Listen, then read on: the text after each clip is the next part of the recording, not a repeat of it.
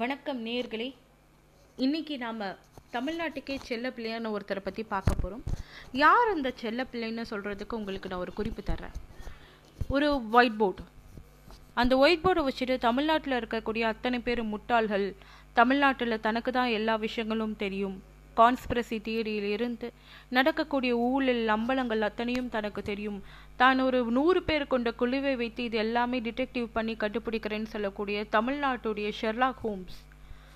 மாரிதாஸ் அவர்களை பற்றி தான் பார்க்க போகிறோம் திடீர்னு ஏன் மாரிதாஸை பற்றி இவங்க பேசுகிறாங்கன்னு உங்களுக்கு கேள்வி வரலாம். ஏன்னா சமீபத்தில் சில நாட்களாக வந்து மாரிதாஸுடைய ஒரு சர்ச்சை மிக பிரபலமாக வந்து இணையத்தில் போயிட்டுருக்கு. இந்த முறையும் அவர் வந்து பயங்கரமாக பல்ப் வாங்கினார் அப்படிங்கிறது தான் உண்மை. அப்படி என்னதான் சர்ச்சை அப்படின்னு பார்க்கலாம். முக் பொதுவாக வலதுசாரிகளுடைய ஒரு டாக்டிஸ் ஒன்று இருக்கும். என்னென்னா ஒரு பொய்யை திருப்பி திருப்பி நம்ம சொல்லிட்டு இருந்தால் அது உண்மையாயிடும் அப்படிங்கிற ஒரு டாக்டிஸ் அதே டாக்டிஸை தான் மாரிதாஸும் பயன்படுத்தியிருக்கார். என்னென்னா ஊடகவியலாளர்கள் எத்தனை பேரும் வந்து ரொம்ப மோசமானவங்க. ஜேர்னலிஸ்ட் அப்படின்னாலே அவங்க வந்து பொய்யையும் புரட்டியும் வந்து சொல்வாங்க. அவங்க மக்களுக்கு உண்மை இல்லாத செய்திகளை பரப்புகிறாங்க அதை விட மோசம் என்னென்னா கட்சி சார்பாக வந்து ஒரு கட்சி சார்பாக அவங்க செயல்படுறாங்க. இந்த மாதிரியான அடிப்படையற்ற எந்த ஆதாரமும் மற்ற குற்றச்சாட்டுகளை வந்து மாரிதாஸ் வந்து ஊடகத்தின் மீது ஊடகத்தில் பணிபுரிவர்கள் மீதும் வைத்துக்கொண்டே இருந்து இருந்திருக்கிறார். குறிப்பிட்டு சொல்லணும்னா நியூஸ் எயிட்டின் மீது அவர் அப்படி ஒரு குற்றச்சாட்டை சமீபத்தில் வைத்தார்.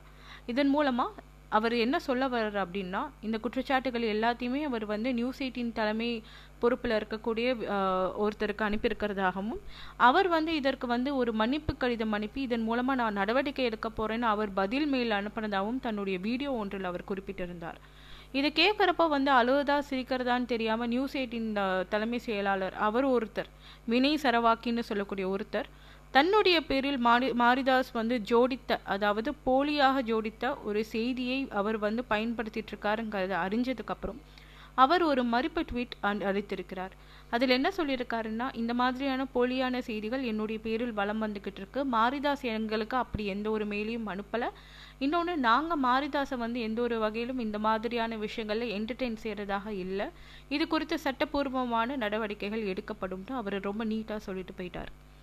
ஸோ மாரிதாஸுடைய இந்த செய்தி உண்மையா? இல்லை நியூஸ் எயிட்டின் ஆசிரியர் வினய் சரவாக்கி சொல்பவர் உண்மையா? அப்படின்னு வந்து நம்ம பார்க்குறதுக்குள்ள யூட்டன் அப்படின்னு சொல்லக்கூடிய ஒரு அமைப்பு இருக்குது அந்த அமைப்புடைய செயல்பாடுகள் என்னென்னா ஃபேக்ட் செக்கிங் அதாவது இந்த ஆதாரங்கள் இந்த விஷயங்கள் எல்லாமே உண்மையாக உண்மையாக இருக்கிறதா? இல்லை அதில் வந்து புரட்டுகள் போலிகள் ஏதாவது இருக்கிறதான்னு செக் பண்ணக்கூடிய இதுதான் அந்த நிறுவனத்துடைய பணி.